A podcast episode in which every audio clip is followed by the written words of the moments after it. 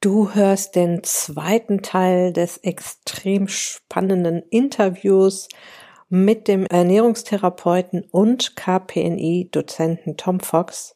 Es geht weiter mit den Themen, warum wir nach dem Essen auf ganz kleiner Stufe entzündet sind, was passiert, wenn nicht nur unser Gehirn, sondern gleichzeitig auch noch unser Immunsystem Energie haben möchte und wie es passieren kann, dass unsere Bauchspeicheldrüse nicht mehr weiß, was zu tun ist und natürlich noch viel, viel mehr. Viel Spaß! Herzlich willkommen in der Podcast-Show Once a Week, deinem wöchentlichen Fokus auf Ernährung, Biorhythmus, Bewegung und Achtsamkeit. Mit Daniela Schumacher und das bin ich.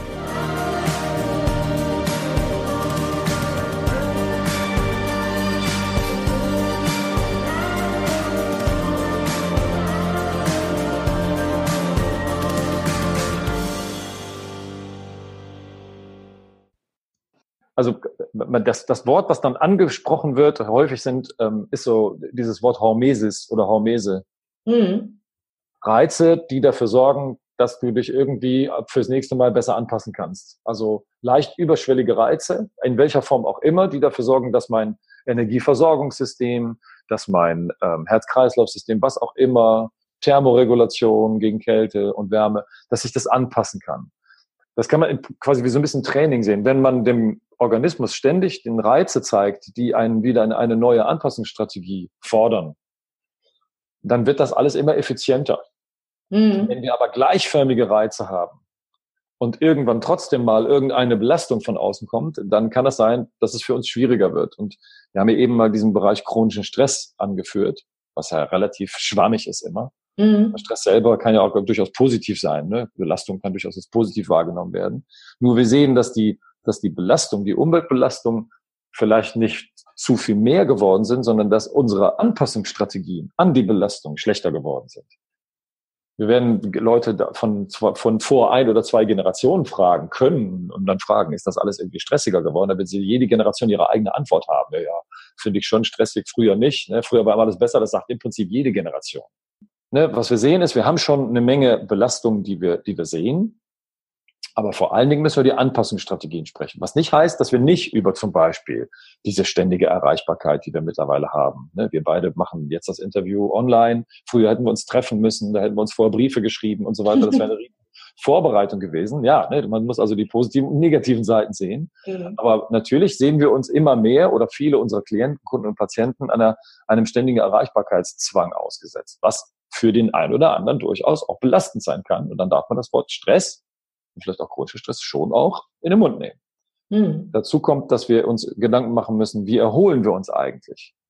Ne? Und dann sehen wir, diese ständige Erreichbarkeit im Wort implizieren wir schon, dass es so wenig Erholungsphasen gibt. Ne, alleine, ich erkläre das immer, man, wenn man kommuniziert, dann hat man früher einen Brief geschrieben und dann hatte man immer ein paar Tage Zeit.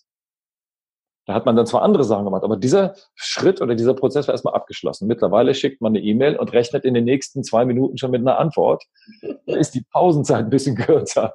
Und die Frage ist, ob wir das gut können. Ne? Und was wir dann sehen, ist natürlich, dass das mit zunehmend Bewegungsproblemen begleitet wird. Früher haben wir geistig und körperlich relativ viel Belastung gehabt. Das hat sich auch geändert. Mittlerweile bezieht sich die Belastung immer eher noch auf eine geistige Belastung. Und unser Körper kriegt dieses Trainingsprinzip nicht mehr nachgehalten. Und jetzt merken wir, dass wir da so ein bisschen in einer Schieflage sind. Und wenn wir das Konstrukt jetzt zusammennehmen, nochmal, wie es wir eingangs formuliert haben, dass das Gehirn versucht, sich die ganze Zeit mit Energie zu versorgen, dann sehen wir, dass wir in einer, in einer extrem Stoffwechsel-Schieflage sind. So, mhm. und um das vielleicht noch ein bisschen runder zu machen, ich habe eben irgendwann mal diesen Begriff des sogenannten egoistischen Gehirns gewählt. Und das stimmt auch noch, aber das stimmt partiell manchmal auch für andere Systeme. Denn im Fall, dass wir zum Beispiel krank werden, wäre es ganz schön, wenn das Immunsystem sich auch ein bisschen egoistisch zeigen würde und sagen würde, es ist jetzt meine Baustelle. Oder wenn wir essen, dass sich unser Verdauungstrakt oder unser Stoffwechselsystem auch mal so wenigstens so ein bisschen egoistisch zeigt und sagt, jetzt muss ich dran. Mhm. Und dann haben wir es eigentlich mit diesen drei Systemen, Zentralnervensystem Gehirn auf der einen, Immunsystem auf der zweiten und unser Stoffwechsel auf der dritten. Wir könnten noch weitere Systeme zufügen, aber lass uns diese Trias vielleicht mal nehmen. Schön, schön, schön plastisch. Dass alle Verschiebungen im Gehirn chronischer Stress, Immunsystem, ständige Erkrankung oder Stoffwechselsystem, die, das Messen der Energie, die reinkommt über Essen, ist nicht mehr gut. Dass wir jetzt mit diesen drei Systemen schon in einer unglaublichen Schieflage sind. Und dann ist auch, wird auch dem Laien klar sein, dass, der, dass das Gehirn eine ganz andere Energieversorgung hat. Dass es sich normalerweise ganz gut bedienen kann, dass es aber jetzt nicht mehr so gut klappt. Hm. Die für mich kleinste chronische Erkrankung, beziehungsweise ich erkläre die, die postprandiale Entzündungsreaktion, also die Entzündungsreaktion nach dem Essen, dass man allein damit, indem man das unterbricht, schon kompliziertere Erkrankungen im Körper verbessern kann. Es geht ja auch immer um das Thema ähm, niedriggradige Entzündung. Ihr sagt auch stille Entzündung oder Silent Inflammation. Kann auch zu viel Essen quasi zu einer stillen Entzündung führen. Oder zu oft essen, nicht zu viel, zu oft essen. Ja, wir müssen mal gucken, was ist genau zu viel und was ist genau zu oft. Äh, einleitend, der Mensch kann schon sehr viel essen in einer Mahlzeit. Das können wir gut. Aber die Frequenz, also die Häufigkeit, da sind wir nicht so gut drin. Wenn jetzt also jemand selten isst, da kann der viel essen.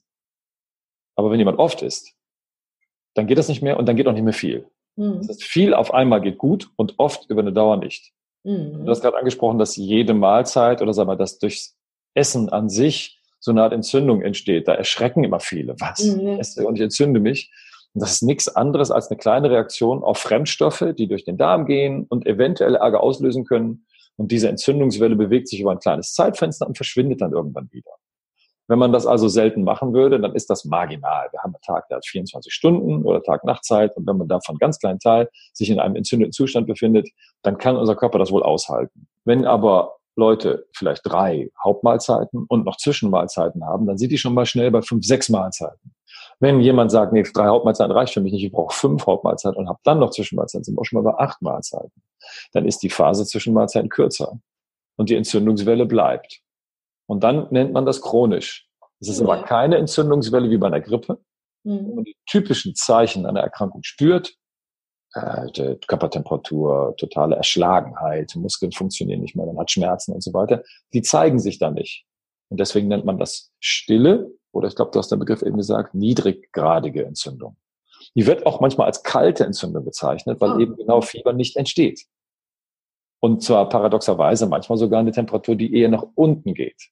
Mhm. Was völlig paradox ist eigentlich, aber erklärbar. So, diese stille Entzündung, die führt dazu, oder andersrum, diese Entzündung muss man sich erstmal gucken, wie entsteht die eigentlich? Und wir sehen ganz, ganz häufig, das ist wirklich der überwiegende Teil, dass die aus, einem, aus einer schlechten Darmsituation, dieser sogenannte Durchlässigkeitssyndrom, was man so pauschal als Leaky Gut bezeichnet, dass das dadurch entstehen kann. Und wenn erstmal das Immunsystem anfängt, sich zu melden, und zwar ständig, dann macht es im Prinzip so ein bisschen das Gleiche wie das Gehirn. Es versucht über Strategien dafür zu sorgen, dass es gut mit Energie versorgt wird. Und dann kann es sein, dass A, die Zucker- oder Fettwerte sich verändern. Zucker wird jetzt ein interessantes Medium fürs Immunsystem. Das Immunsystem wird aktiv versuchen, ähnlich wie das Gehirn bei diesem Zug eben über die Hormone, auch den Blutzucker zu erhöhen. Mit dem Unterschied, dass das Immunsystem jetzt sagt, normalerweise darf ich das ja nicht. Und jetzt möchte ich aber mehr haben. Jetzt möchte ich aber auch nicht, dass es mir jemand wegnimmt. Mhm und fängt an, andere Organe zu beeinflussen, wie zum Beispiel Muskeln. Und bei Muskeln wird jetzt verhindert, dass der Zucker dort reingeht. Jetzt haben wir aber sehr viel Muskeln. Das heißt, das Immunsystem verhindert bei Muskeln, von denen wir viel haben, dass Zucker dort verschwinden könnte. Mhm. Und das nicht nur für drei Tage, denken wir wieder an die Grippe, dann wäre das nicht schlimm, sondern für Monate oder Jahre. Und dann haben wir eine veränderte Zuckersituation, denn wir wissen nicht genau, ist das, was das Immunsystem gerade macht, es verhindert ja, dass Zucker in Muskeln verschwindet. Nimmt sich das Immunsystem auch den ganzen Zucker?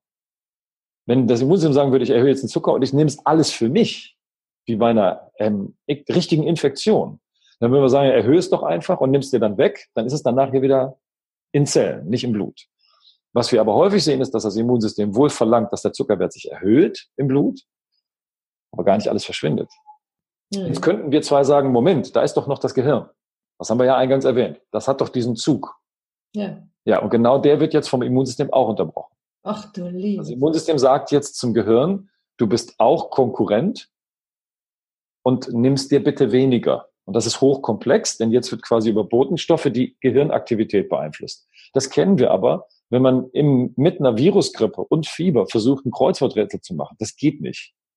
Und man denkt sich immer, wieso schaffe ich das hier nicht? Das ist doch was ganz Einfaches. Aber man merkt, die einfachsten Gehirnleistungsaufgaben gehen in der Krankheit nicht. Mhm. Was klar eine Strategie ist, das Gehirn ist jetzt gerade nicht wichtig. Drei Tage lang muss das Immunsystem uns schützen und danach können wir wieder losgehen. Es ist aber nie vorgesehen worden, so wie du es schön gesagt hast, über so einen langen Zeitraum. Und jetzt sehen wir, dass das Immunsystem, das wird jetzt gerade mal ne, so pseudo-egoistisch, macht das. Eigentlich nur vorgesehen für eine Grippe, die ja bekanntlicherweise nie länger als eine Woche dauert. Aber jetzt zu lange. Wochen, Monate, Jahre. Und jetzt kann Übergewicht entstehen, denn jetzt verändern Muskelzellen ihre Aktivität, Fettzellen ihre Aktivität, das Gehirn darf sowieso nicht mehr ran. Jetzt ist diese typische Zugstrategie nicht mehr so da, wie wir das eigentlich wollten. Und jetzt können alle Organe, die irgendwie in der Peripherie werden, auch mit Energie versorgt werden. Und genau das sehen wir ja bei dem modernen Übergewicht, dass es eben nicht nur so eine Unterhautfettansammlung ist oder vielleicht dicke Bauch, den wir dann haben, sondern dass sogar Organe verfetten. Wir sehen das bei der Leber ganz häufig, die sogenannte Fettleber, das ist mittlerweile auch für den Laien bekannt. Aber wir wissen, dass selbst eine Bauchspeicheldrüse, der Darm und so weiter, die Organe, also alle aktiven Organe können so eine Art Verfettungsprozess unterliegen. Mhm. Und das hm. liegt häufig daran, dass es jetzt was zusammenkommt. Diese erhöhte Mahlzeitaufnahme. Und jetzt hast du schon erwähnt, verbunden mit einer chronischen Entzündung. Und das kann dadurch entstehen. Also die chronische Entzündung kann tatsächlich durch diese erhöhte Mahlzeitenaufnahme entstehen habe ich gerade gesagt, ne, wenn man häufig isst, dann geht diese Entzündungswelle durch. Naja, wir könnten aber auch auf anderem Wege eine Entzündung entwickeln. Dann würden wir diese Blutzuckerveränderung genauso sehen. Und das führt leider auch dann langfristig dazu, dass die Leute eine andere Nahrungsaufnahme haben. Ende sehen wir einen Patienten, der nicht selten häufig, einfach nur häufig essen muss, weil das Sättigungsprinzip nicht mehr funktioniert. Die Energielage hängt total schief die Messfühler, wir haben ja für alles Messfühler, ob Energie da ist, funktionieren auch nicht mehr zuverlässig. Man spricht in diesem Zusammenhang häufig von diesen sogenannten Hormonresistenzen. Bei der Insulinresistenz ist das am bekanntesten. Das heißt, mein System nimmt Energie auf und weiß im Prinzip gar nicht mehr so genau, wie viel das ist. Und mhm. jetzt ist die Verteilungs, das Verteilungsmuster auch schlecht. Soll es jetzt zum Gehirn? Soll es jetzt dorthin? Dieses ursprüngliche sehr gut regeln von, das Gehirn ist eigentlich als erstes dran und dann kommen vielleicht Muskeln und so weiter, das funktioniert alles nicht mehr. Mhm. Auf dem Weg dahin, ähm, also wenn, wenn der Blutzuckerspiegel ständig oben ist äh, und die verschiedenen äh, Systeme sich im Körper quasi um, die, um den Zucker bzw. die Glucose kloppen, wird ja auch Insulin angetriggert. Ne? Also ist, ja. Insulin ist ja dann immer im Spiel. Ja. Im Prinzip. Ja. Und das heißt, es ist nicht nur so, dass der Mensch durch diese Mechanismen dann eventuell mehr isst, möglicherweise auch noch das Falsche ist, sondern auch noch, dass diese, dieser Insulinausstoß quasi noch die Fettverbrennung hemmt jedes Mal. Naja, Insulin ist ja nichts anderes erstmal als ein Hormon, was sagt, ich habe jetzt hier ähm, Kohlenhydrate bekommen, mhm. die müssen irgendwo hin. Und jetzt geht es erstmal drum, Insulin ist so eine Art Hormon, was sagt, wir haben was bekommen, wir müssen das verteilen. Aber auch beim, äh, passiert das nicht auch, wenn der Blutzuckerspiegel sich durch Stress zum Beispiel erhöht, dass Insulin ja, natürlich. am Start ist? Ja. Wie, theoretisch, theoretisch, aufgepasst. Erstmal ist, also so aus dem Lehrbuch beschrieben, geht der Blutzucker hoch, würde Insulin ausgeschüttet. Denn im Zucker darf, äh, im, Zucker, im Blut darf der Zucker nicht sein, der muss sich irgendwo in ein Organ bewegen. Wir, wir möchten das gerne in Zellen haben. Also geht Zucker aus dem Blut hin und sagt der Bauchspeicheldrüse, mach das bitte. Mhm. Und das heißt immer, erhöhte Blutzuckermengen sollten auch erhöhte Insulinmengen provozieren. Das stimmt soweit erstmal. Fürs Gehirn wäre das jetzt nur gefährlich. Denn wenn das Gehirn sagt, ich möchte den Blutzucker erhöhen und es würde Insulin produziert, dann würde der Zucker ja woanders verschwinden. Und deswegen geht das Gehirn in und bedient sich eines Tricks schüttet Cortisol aus, um den Blutzucker anzuheben und unterdrückt die Aktivität der Bauchspeicheldrüse. Und das ist, was bei chronischem Stress passiert. Die Stresshormone sagen der Bauchspeicheldrüse jetzt, du hast zwar gerade gesehen, dass der Blutzucker hochgeht, aber es ist für mich. okay. Und das kann leider, wenn es chronisch passiert, der Bauchspeicheldrüse auch ein Problem machen. Und wir sehen dann nicht selten, dass es auch Leute gibt, die deswegen dann eine Insulinschieflage haben. Denn wenn der Insulinspiegel dann niedrig ist, und wir gehen jetzt einmal davon aus, eine Bauchspeicheldrüse erfährt das ständig, dass die unterdrückt wird. Und irgendwann ist der Cortisolspiegel dann aber mal niedrig. Dann wird eine Bauchspeicheldrüse auch sagen, das habe ich jetzt schon ewig nicht gemacht, ich weiß gar nicht mehr, wie das geht. Und jetzt isst man, bringt Zucker in den Kreislauf, aber die Bauchspeicheldrüse schüttet gar nicht mehr genug Insulin aus. So, und jetzt haben wir, jetzt haben wir eine Schieflage. Jetzt haben wir nämlich dann aufgrund der Schieflage dieser Strategien zu viel Zucker im Blut. Naja, und da spricht man erstmal von einer sogenannten medizinischen Hyperglykämie. Und wenn das ein Dauerzustand bleibt, muss man überlegen, ob das nicht in diese Stoffwechsellage rutscht, die wir als bekanntlicherweise als Diabetes Typ 2 bezeichnen. Hm. Ständig erhöhte Blutzuckerwerte. Es ist also überhaupt nicht so einfach. Nee. In den meisten Fällen höre ich nämlich, dass es so kommt, dass erstmal viel zu viel Insulin produziert wird, weil die Bauchspeicheldrüse diese Zuckermenschen nicht mehr hinbekommt. Das stimmt auch. Wir sehen diese Patienten, ich messe das ja im Labor regelmäßig bei meinen Patienten, ich sehe aber auch total paradoxale Werte. Also auch die andere Richtung, wo die Insulinwerte eben normal oder auch zu niedrig sind. Wahnsinn. Und dann, und dann haben wir, wir haben die Schieflage dann in beiden Richtungen. Und auf der einen Seite würde man, wenn es zu wenig Insulin ist, sagen, das ist, dann ist das eine Bauchspeicheldrüsenuntätigkeit. Man nennt das Insuffizienz. Aber auf der anderen Seite gibt es auch dieses Überproduzieren, was dann häufig in so eine Art, dann nennt man das wieder Resistenz führt, weil das Hormon so dominant wird, dass die Zellen anfangen, ihre, ihre Erkennungseiweiße anders auszubilden. Hm. Es bleibt aber, wenn wir das, das klingt jetzt sehr, sehr komplex, mein Gott, wo waren wir jetzt rausgekommen? Die Bauchspeicheldrüse tut's nicht mehr oder zu viel, aber trotzdem gehen wir wieder zurück. Am Anfang ist das Gehirn immer mit beteiligt, wenn es sagt, ich brauche Energie. Hm. Es geht immer wieder zurück aufs Gehirn, was sagt, ich brauche Energie und wenn ich die nicht bekomme, muss ich eine andere Strategie wählen. Und die erste hm. Strategie ist immer, ich erhöhe über Hormone den Blutzucker und erzeuge den Sog. Und klappt dieser Sog nicht mehr, muss ich essen. Mhm. Die, was mich echt interessiert ist, ähm, sagt das Gehirn jetzt nur, ich will was essen oder sagt das Gehirn unter Umständen auch, ähm, ich brauche jetzt vor allem Zucker? Weil das Gehirn ja nun mal auch auf Zucker angewiesen ist. Also grundsätzlich ist es so, dass ganz, ganz pauschal formuliert das Gehirn aus den Energiereserven, die wir aus der Umwelt aufnehmen, eigentlich nur Zucker verbrennen kann. Aber im Vergleich zu Fett stimmt das noch. Also mhm. Eiweiß und Fett sind für das Gehirn keine, keine Energiegrundlagen. Das funktioniert nicht. Und deswegen ist natürlich schon mal, wenn das der Fall ist, alles, was irgendwie süß schmeckt, Schrägstrich, lecker, fürs mhm. Gehirn wahnsinnig interessant. Es wird viel lieber ein äh, Stück Zucker nehmen als irgendetwas anderes Uninteressantes, weil da Energie drin steckt.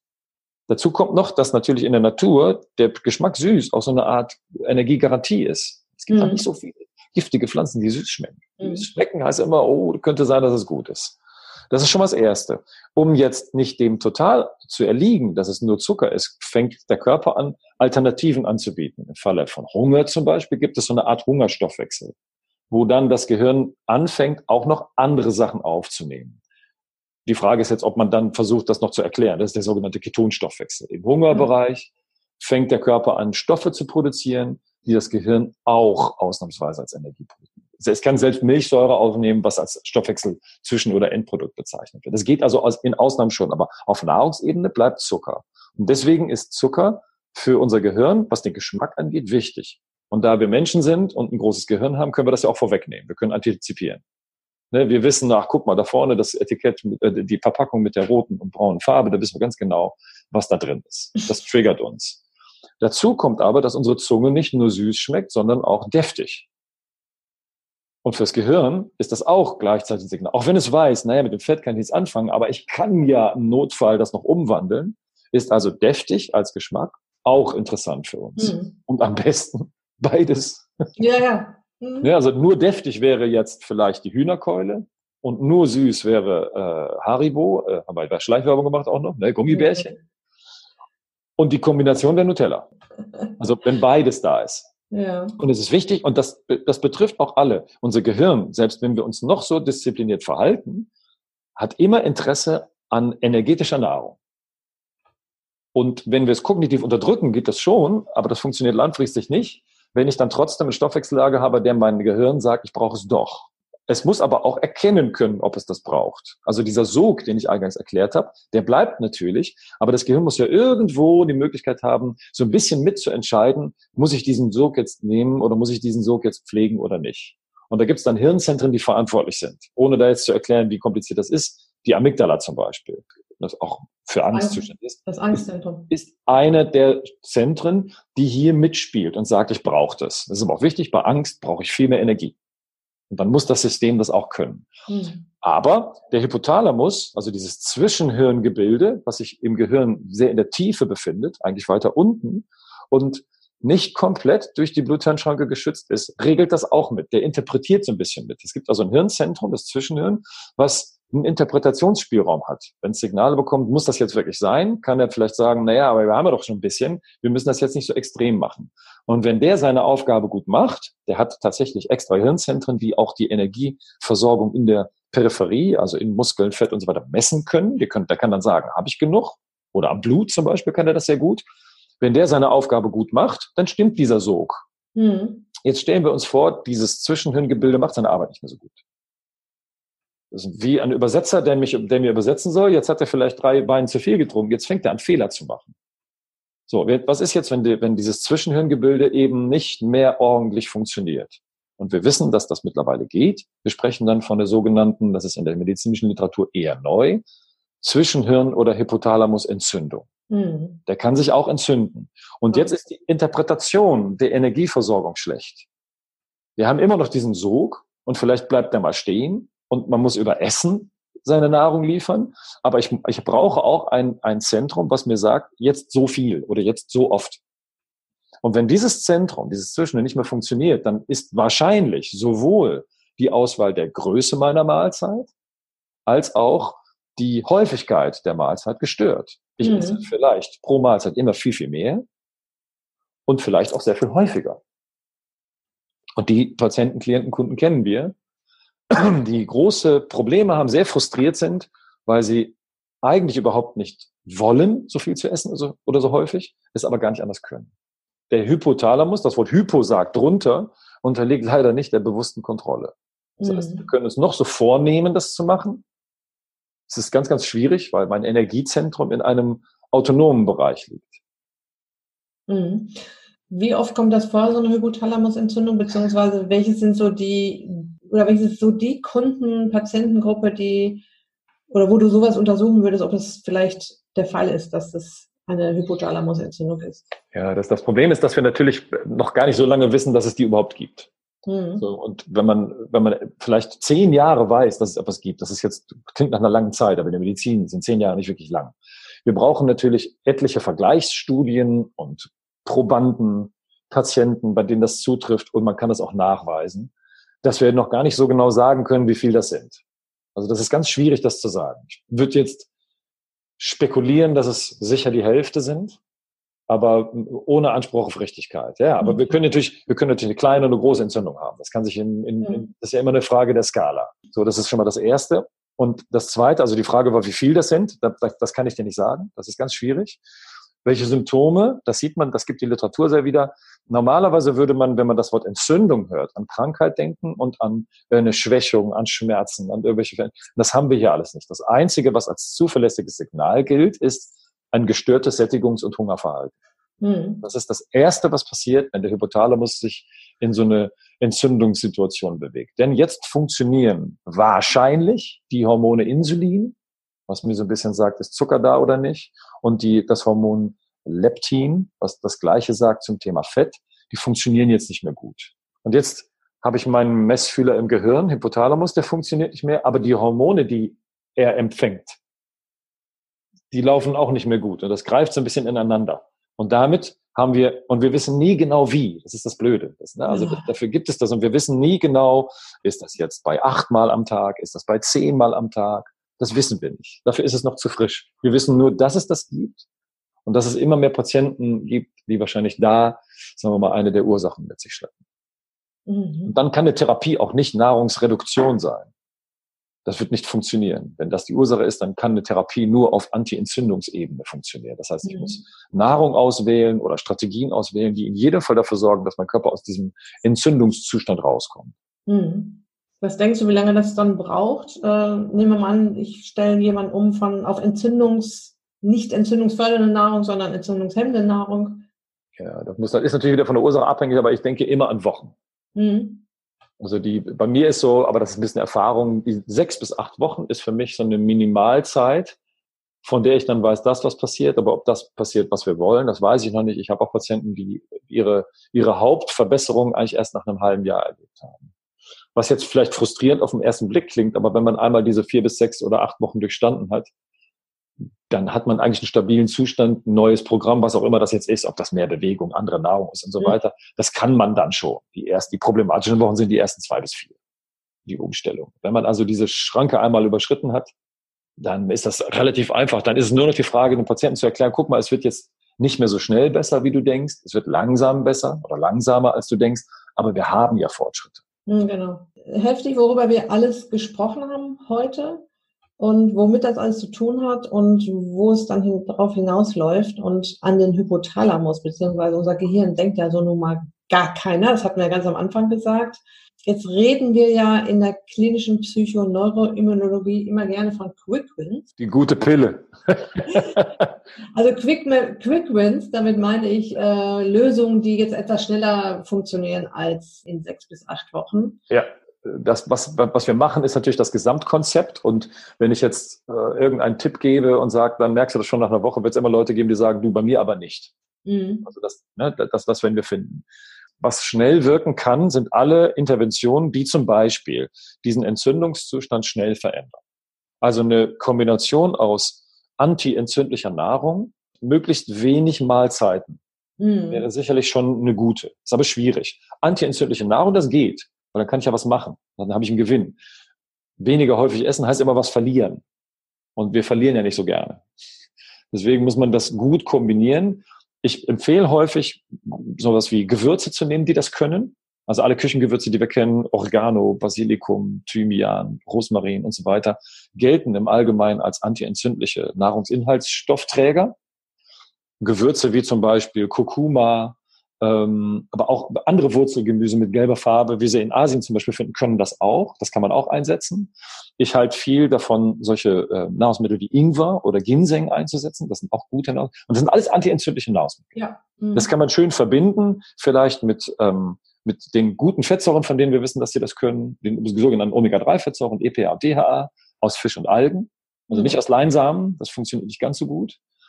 Und wenn man das noch vielleicht mit, ne, mit so einem Antioxidantien-Cocktail, jetzt denke ich aber nicht an Pillen, sondern einfach an buntes Gemüse kombiniert, dann ist das schon mal ein guter erster Schritt. Ja. Mhm. Und am besten verbunden mit weniger häufig Essen.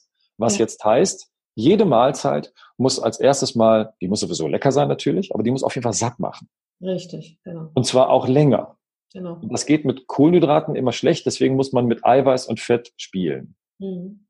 Und als nächstes wäre dann das zweite, zu versuchen, diese intermittierenden Verfahren reinzubringen. Ne? Also wenn Leute das in der Zeit auch noch schaffen, vielleicht ab und zu mal kalt zu duschen oder vielleicht sich mal in so eine Sporteinheit zu bewegen. Und da bin ich mittlerweile viel größerer Freund von so kurzen Einheiten, die wirklich heftig sind, mhm. weil die auch viel einfacher durchzuführen sind. Also ich habe das lieber, wenn Leute fünfmal am Tag eine Minute lang Vollgas geben, als dass sie sich eine halbe Stunde die Joggingschuhe anziehen. Also Sachen, so kleine Bewegungspausen einbauen in den Alltag, dann ist schon mal viel gewonnen. Und danach geht es nur noch darum, dass das Gehirn sich umstellt und sagt, okay, ich ähm, ne, jetzt, jetzt fange ich an zu merken, dass ich nicht mehr so häufig essen muss, auch nicht mehr so bestimmte Sachen essen muss und so weiter. Da, da kommt es sehr viel auf den Einzelpatienten auch an. Ne? Aber es gibt diese, diese Quick Wins, die gibt es, die können einem helfen. Und auf Dauer ist es das Gesamtpaket. Ich bin gerade ziemlich äh, froh, dass sich deine Quick Wins mit meinen Interventionen decken. also das war ja super interessant. Aber ich habe noch, ich habe mir noch eine Frage aufgeschrieben, Tom. Ähm, Bauchfett, ne? Du hast ja Bauchfett ein paar Mal erwähnt heute. Man sagt ja immer, Bauchfett ist eine Hormonfabrik. Wie würdest du das erklären? Ja, ja, es stimmt schon. Also erstmal, wir können es positiv und negativ sehen. Das Bauchfett erstmal die sogenannten abdominalen Adipozyten, das weiße Fett. Das ist das Reservefett. Unsere Vorfahren haben immer auch mal äh, das Problem gehabt, das war eigentlich eher ein Dauerzustand, dass sie nichts zu essen hatten. Und in dem Zustand Fett bauen oder produzieren können, ist eigentlich gut, weil ich kann mit Fett, was ich produziere, in eine Nahrungspause überwinden. Ne, wenn man sich früher mal ein Winter, eine Winterperiode, vielleicht sogar Kälteperiode oder eine Eiszeit vorstellt, dann ist Nahrungsaufnahme schwierig. Wenn ich dann aus allem, was ich esse, immer so ein bisschen Fett bauen kann, dann ist das ein Vorteil, denn dann kann ich mich dem bedienen, wenn es mal vielleicht über einen längeren Zeitraum, vielleicht ein paar Tage nichts gibt. Das ist also etwas, was wir gut können. Und das ist das weiße Fett. Das geht schnell. Das füllen wir schnell, aber das entleeren wir auch schnell. Also das ist im Prinzip so die zweite Speisekammer, auf die wir, zu, auf die wir zugreifen, wenn die erste nichts mehr hat. Dazu kommt, jetzt haben wir unseren Lifestyle, der natürlich in so einer Schieflage hängt, dass wir füllen immer mehr, als wir entleeren. Es gibt so viel Energie in unserer Umgebung, dass es viel einfacher ist, diese Fettzellen zu füllen, als sie zu entleeren. Mhm. Das ist schon mal Grund eins. Und dazu kommt, dass unter, ne, wie ich das gesagt habe, eingangs Stress, die Reaktion Stress ist eigentlich dazu da, dem Gehirn Energie zu geben. Ne, also die Hormone, die wir dann sehen, hatte ich jetzt Beispiel Cortisol und Adrenalin genannt, das ist die Strategie unseres Gehirns, um an Energie zu kommen. Bei Dauerstress reagieren plötzlich Bauchfettzellen auch auf diese Hormone. Das ist normal nicht so. Unter Normalzuständen reagiert unser Bauchfett auf diese Hormone kaum. Aber kriegen wir diesen Dauerstress, kann es sein, dass unsere Hormone anfangen, mit Bauchfettzellen auch was zu machen und die ähnlich zu befüllen wie das Gehirn. Deswegen ist es wichtig, Dauerstress darf nicht sein, es muss ein intermittierender Stress sein. Also wir müssen Stressoren finden, die uns stressen und dann muss es wieder eine Erholungsphase geben, um dann wieder einen Stressor zu setzen. Aber was wir zunehmend bei unseren Klienten, Kunden sehen, ist, dass die dauerbelastet sind, dass das Gehirn es nicht mehr richtig, sagen wir wie auf Deutsch, auf die Reihe kriegt und die Hormone ständig erhöht sind. Und dann droht dieses Problem. Deswegen sagt man auch, man sollte, wenn man auf Fett guckt, auf jeden Fall aufs Bauchfett gucken, denn das ist das Bedenkliche. Das ist auf der anderen Seite aus der Evolution betrachtet das Gute, was uns hilft. Aber jetzt ist es mal das Bedenkliche. Mhm. Also ich habe viel lieber Leute, die übergewichtig sind, man sieht es überall, als Leute, bei denen man das nur am Bauchfett sieht. Ja, ähm, und ich bin ziemlich froh, dass du das so sagst mit dem chronischen Stress, weil meine Herangehensweise an Menschen, die abnehmen wollen, ist auch immer, ihnen Achtsamkeitsübung zu geben. Ne? Und wenn das nur mal unter der Dusche nur ans Duschen denken, zum Beispiel, ist so eine Lieblingsübung, die ich den Leuten aufgebe. Und das ist so schwer. Weil, also ist auch für mich schwer. Ich denke ja. Duschen meinen kompletten Tag einmal durch. Ja, also das mache ich das, jetzt mache ich das, dann mache ich das, dann mache ich das, dann mache ich das und dann muss ich das nochmal und das darf ich nicht vergessen. Aber denk mal beim Duschen nur ans Duschen oder denk mal beim Essen nur ans Essen. Ja, das Problem ist natürlich auch, dass wir mittlerweile wissen, dass es so viele Parallelmöglichkeiten gibt. Ne, geh mal, das perfekte Beispiel dafür wäre, geh mal drei Monate auf eine Alm, wo der Sender dir sagt, jetzt machst du drei Monate nur Käse, sonst nichts und abends holst du die Ziegen rein. Irgendwann hörst du auf, an andere Sachen zu denken, weil dein, deine Umgebung, die fragt da auch gar nicht nach. Ne? Oder ist es ein Nachteil, an viele Sachen zu denken, dann schaffst du nämlich die Sachen, die du machen sollst, nicht mehr. Aber wir leben in einer Umgebung, wo dieses ständige Machen und erreichbar sein ja auch immer mit einer Art Reaktion beantwortet wird. Also wenn du eine SMS schickst, kriegst du eine zurück. Wenn du irgendwas postest, kriegst du eine Reaktion. Das heißt, du weißt ja, dass das, was ich mache, auch eine Gegenreaktion erfordert. Wenn du jetzt E-Mails, Facebook-Posts, Instagram-Sachen schicken würdest und es würde niemand mehr liken, würdest du irgendwann damit aufhören. Aber unsere Umgebung ist natürlich so gestaltet. Deswegen gibt es mittlerweile leider nur noch die Strategie, dass man sich aktiv zurückzieht. Das machen ja auch immer mehr. Es gibt immer mehr Leute, die sogar im Influencer-Bereich aktiv sind, die sagen, ich ziehe mich so ein bisschen raus. Mhm. Und ganz bewusst sagen, ihr erreicht mich jetzt nicht. Aber das ist total komisch, weil diese Entscheidung bewusst hat es eigentlich nie gegeben. Es war immer eine beeinflusste Reaktion. Jetzt müssen wir das quasi präfrontal uns ausdenken, das zu machen. Ja, ja, genau. Und das macht es so schwierig. Ja, ja, das macht es echt schwierig. Ich habe noch eine Frage, die hat jetzt nicht mit dem Gehirnthema zu tun, aber auch wieder mit dem Abnehmen. Und zwar stelle ich oft fest, dass Menschen ihre, auf der Waage passiert nicht viel, aber die Umfänge verändern, verändern sich. Ich sehe eine Frau, ich trainiere mit der, ich berate die und so weiter. Die, die Kleidungsgrößen verändern sich auch. Von 40 auf 38 auf 36 teilweise. Aber mehr Gewicht. Oder ja, gleiches Gewicht.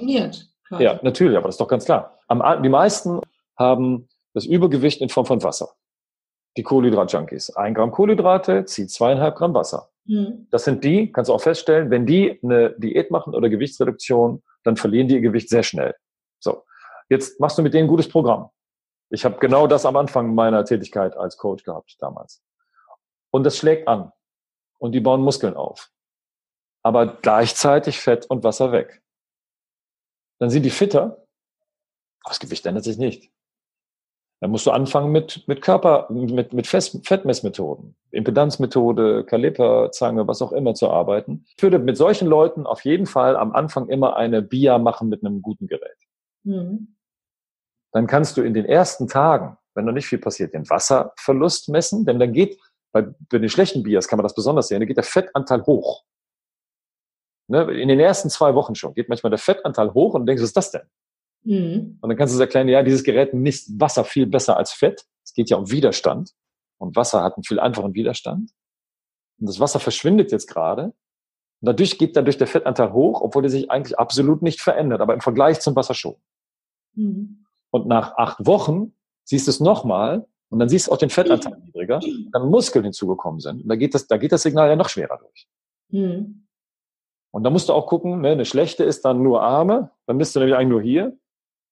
Und eine andere schlechte wäre nur Beine. Deswegen mittlerweile gibt es ja dann nur die Kombigeräte, die quasi den unteren Kreis mhm. und den oberen Kreis messen und daraus dann eine Mischung machen. Und dann sind so Geräte wie Tanita, die haben mittlerweile auch 200 Euro oder 250 Euro Geräte, die diese Fehlerquotienten algorithmisch rausrechnen, verwertbar sind. Nur, äh, so, ich wundere mich halt. Ne? Äh, die ja. Aber ich meine, das ist ganz logisch. Das spezifische Gewicht eines Organs ist anders als das spezifische Gewicht von reinem Fett oder reinem Wasser. Mhm. Wenn es gut läuft, haben wir am Anfang, weil du viel Sport machst, keine so große Änderung, weil wir das eine gegen das andere austauschen. Es wäre schlecht, wenn die zu stark abnehmen würden, dann würde dein Muskelaufbauprogramm nicht funktionieren. Super, lieber Tom, ich, ich bedanke mich ganz herzlich bei dir. Ähm, meine Zuhörerinnen und Zuhörer da draußen werden mich jetzt bestimmt sehr gut verstehen, warum ich eine zweijährige Ausbildung bei euch gemacht habe, weil ich äh, nämlich alle super komplizierten biochemischen Prozesse im Körper so gut erklärt bekommen habe. Manchmal natürlich auch ein bisschen komplizierter, aber es geht ja immer auch ums sogenannte Deep Learning, was ich auch schon hier oft erklärt habe, also meinem Gegenüber die Vorgänge im Körper verständlich zu erklären, so dass er, dass er sie auch versteht und dass er sich dann auch danach richten kann. Und das hast du so fantastisch hier heute wieder gemacht. vielen, vielen Dank dafür und auch für deine ganzen Tipps wenn jetzt hier jemand zuhört, der sich für eure Ausbildung interessiert, die klinische Psychoneuroimmunologie, ihr habt euch da ja auch sehr weiterentwickelt, ihr bietet es ja auch in vielen anderen Städten, ich habe es damals in München gemacht, noch an. Ähm, wie kommt er zu euch? Wie kann er sich, muss er sich bewerben oder äh, muss er irgendwelche Voraussetzungen haben und wo meldet er sich überhaupt?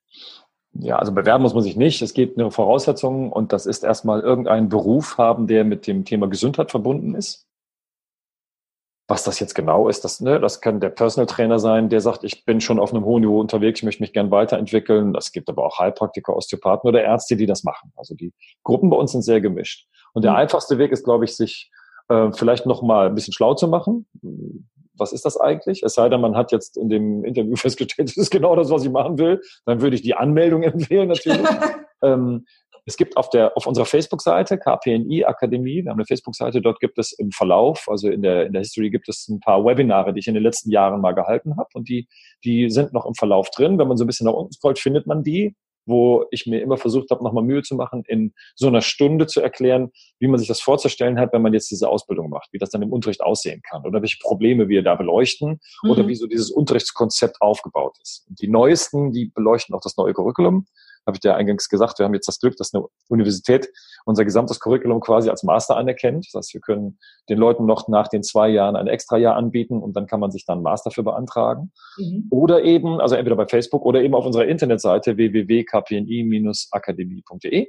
Mhm. Werde ich natürlich hier verlinken. Kursangebot, genau. Da gibt es ein Kursangebot, da gibt es auch zum Thema klinische PNI. Wir bieten ja noch andere Weiterbildungsveranstaltungen an da sich schlau zu machen. Auf der Webseite sind die Inhalte auch nochmal sehr gut geschildert und äh, erläutert. Dort gibt es ein komplettes Curriculum, auch nochmal in ausführliche Form zum Download. Und wenn dann noch Fragen sind, dann können die Leute total gerne eine E-Mail schreiben an die info at Akademie oder eben äh, auch im Büro anrufen. Auf unserer Internetseite sind Kontaktdaten alle da.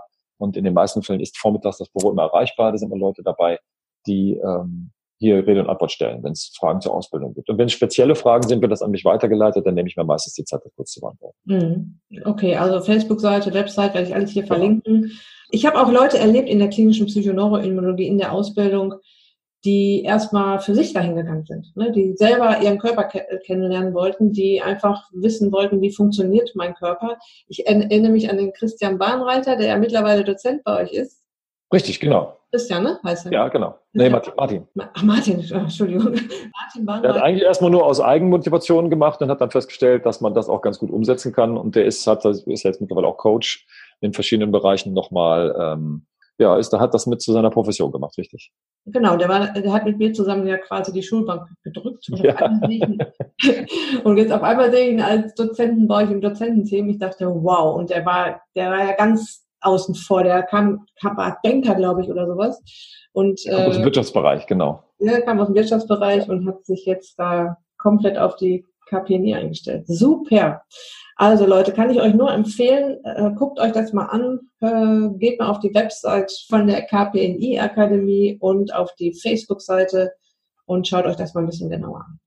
Lieber Tom, ich danke dir nochmal ganz herzlich für dieses tolle Interview. Ich hoffe, ich darf dich nochmal zu einem weiteren Thema einladen, weil da gibt es doch so viel zu besprechen und äh, hier so einen Experten am, am Mikrofon zu haben, das ist einfach nur fantastisch. Vielen Dank und eine schöne Zeit. Lass dir gut gehen. Ja, danke dir. Ich habe ich gerne gemacht. Ich komme auch gerne nochmal wieder und äh, auch auf, von meiner Seite schöne Adventszeit. Toi, toi, toi bei allen Projekten. Tschüss. Vielen Dank fürs Zuhören bis hierher. Ich hoffe, du konntest dir eine Menge Impulse und Tipps aus diesen beiden Episoden mit Tom Fox herausholen. Wenn du jetzt neugierig geworden bist auf die KPNI Akademie oder wissen möchtest, wie du Tom Fox in seiner Heilpraxis erreichst, du findest alle Links dazu auf der Beitragsseite zu dieser Episode. Ansonsten wünsche ich dir jetzt noch eine wunderbare Restwoche Lass es dir gut gehen. Ganz liebe Grüße, dein Personal Coach für die Themen Gesundheit und Abnehmen, Daniela.